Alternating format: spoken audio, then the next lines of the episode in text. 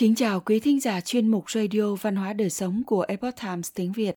Hôm nay, chúng tôi hân hạnh gửi đến quý vị bài viết có nhan đề Giấc ngủ quan trọng như thế nào đối với trẻ con? Bài viết của tác giả Pat Kozera do Ngọc Thuần chuyển ngữ. Mời quý vị cùng lắng nghe. Một trong những điều đáng ngạc nhiên nhất mà tôi đã trải qua khi sống ở Hồng Kông là trẻ con đi ngủ rất muộn vào ban đêm – báo chí thường đăng bài viết về mức độ nghiêm trọng của tình trạng thiếu ngủ. Rõ ràng, đó là một vấn đề kinh niên và cấp bách. Theo nhiều phụ huynh, một phần nguyên nhân là do lượng bài tập về nhà, số lớp học thêm ngoài giờ của học sinh và do phụ huynh đi làm về muộn vào ban đêm. Tôi xin được chia sẻ những thông tin tôi thu thập được từ các chuyên gia về chủ đề này. Con tôi cần ngủ bao lâu? Điều này phụ thuộc vào độ tuổi và các đặc điểm cá nhân khác. Hầu hết trẻ sơ sinh và trẻ con mới biết đi cần ngủ 12 đến 14 giờ mỗi ngày. Điều này giảm dần khi đứa trẻ từ bỏ giấc ngủ ngắn ban ngày và ngủ ít hơn vào ban đêm. Làm cách nào để biết con tôi có bị thiếu ngủ hay không? Tính cách cáu kỉnh, dễ thất vọng hay nổi cáu và hiếu động thái quá đều có thể báo hiệu rằng con bạn ngủ không đủ giấc.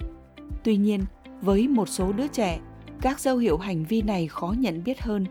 Nếu con bạn có vẻ nóng tính, nhưng khó thức dậy vào mỗi buổi sáng, ngủ bất cứ khi nào có cơ hội, hoặc ngủ gật vào buổi chiều, có lẽ con bạn cần ngủ thêm. Một số đứa trẻ ngủ gật mỗi khi chúng lên xe, hoặc bất cứ khi nào chúng ngồi xem tivi những đứa trẻ khác thậm chí không thể chờ đợi được đến một nơi thích hợp để ngủ trong một cuộc khảo sát do Tổ chức Giấc ngủ Quốc gia National Sleep Foundation thực hiện, có 15% trẻ em ngủ gật ở trường, những đứa trẻ thường ngủ gật trong giờ dạy kèm. Vì sao con tôi dường như ngủ đủ giấc, nhưng khó thức dậy vào buổi sáng? Nếu đứa con 9 tuổi của bạn ngủ 10 tiếng vào ban đêm nhưng vẫn không muốn thức giấc, có lẽ con cần khoảng 11 tiếng để ngủ. Hoặc có thể con đã ngủ số giờ phù hợp nhưng chất lượng giấc ngủ của bé không đạt. Một nguyên nhân có thể là do chứng ngưng thở khi ngủ, ảnh hưởng đến 2% trẻ em. Đây là một chứng rối loạn giấc ngủ nghiêm trọng, có thể khiến đường hô hấp trên của đứa trẻ bị tắc nghẽn liên tục trong đêm, khiến bé khó thở. Bạn có thể nghe thấy tiếng ngáy hoặc những khoảng thời gian yên tĩnh ngắn xen ké với tiếng ngáy. Mỗi lần tắc đường thở, đứa bé lại thức dậy để chuyển tư thế làm gián đoạn giấc ngủ. Nếu bạn cho rằng con mình có thể bị ngưng thở khi ngủ, hãy nói chuyện với bác sĩ nhi khoa. Mất ngủ ảnh hưởng đến con tôi như thế nào? Ngoài những thay đổi về hành vi đã đề cập ở trên, điểm số của con bạn có thể bị ảnh hưởng.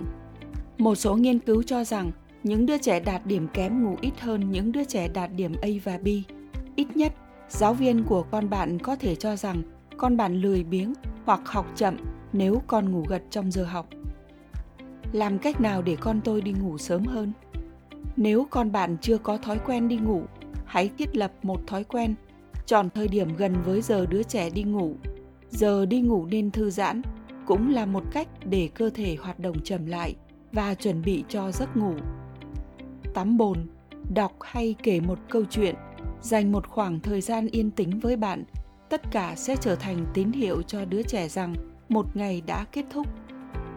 Khi bạn đã lập được thói quen, hãy thực hiện sớm hơn vài phút mỗi tối, cho đến khi con đi ngủ vào một giờ hợp lý và dễ dàng thức dậy vào buổi sáng. Những đứa trẻ trong tuổi mới lớn có thể khiến bạn phải bận tâm hơn đến giờ đi ngủ của con. Ở giai đoạn này, cuộc sống của đứa trẻ phức tạp hơn, đòi hỏi nhiều thời gian hơn cho việc bài tập về nhà, cuộc sống xã hội, các hoạt động sau giờ học và có thể là một công việc bán thời gian. Đứa trẻ cũng muốn phát huy tính tự lập của mình và giờ đi ngủ là một cơ hội để con có thể làm được điều đó. Hơn nữa, một số nhà nghiên cứu về giấc ngủ tin rằng thời gian ngủ của thanh thiếu niên có xu hướng muộn dần một cách tự nhiên, vì vậy có thể có một lý do sinh học cho việc thức khuya.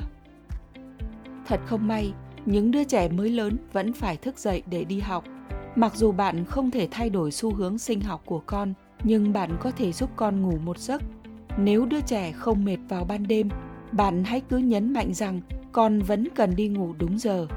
Đề nghị con hãy đọc sách hơn là trò chuyện trực tuyến hoặc xem TV. Đánh thức con vào cùng một thời điểm mỗi sáng, kể cả thứ bảy và chủ nhật, để con dễ buồn ngủ vào ban đêm. Ngoài ra, hãy đảm bảo rằng con bạn không dùng caffeine vào cuối ngày, vì nó có thể ảnh hưởng đến giấc ngủ. Nếu con tôi không ngủ đủ giấc trong tuần, liệu con tôi có thể ngủ thêm vào cuối tuần không? Nghiên cứu cho thấy rằng nhiều thanh thiếu niên đang thiếu hụt 2 giờ ngủ mỗi đêm trong tuần.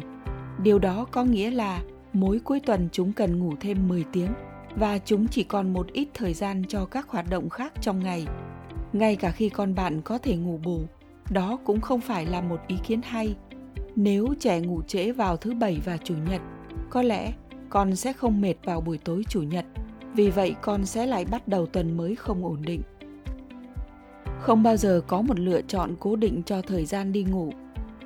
Theo bà Barbara Coroloso, chuyên gia về hành vi cho biết, con bạn chỉ có thể lựa chọn mặc bộ đồ ngủ màu đỏ hay màu xanh, còn điều quan trọng là phải ngủ đúng cách. Điểm mấu chốt là làm cha mẹ, bạn không thể giúp con học hiệu quả nếu đứa trẻ mệt mỏi và không ngủ đủ giấc.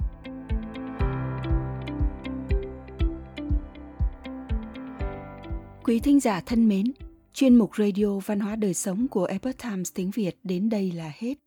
Để đọc các bài viết khác của chúng tôi, quý vị có thể truy cập vào trang web e itviet.com.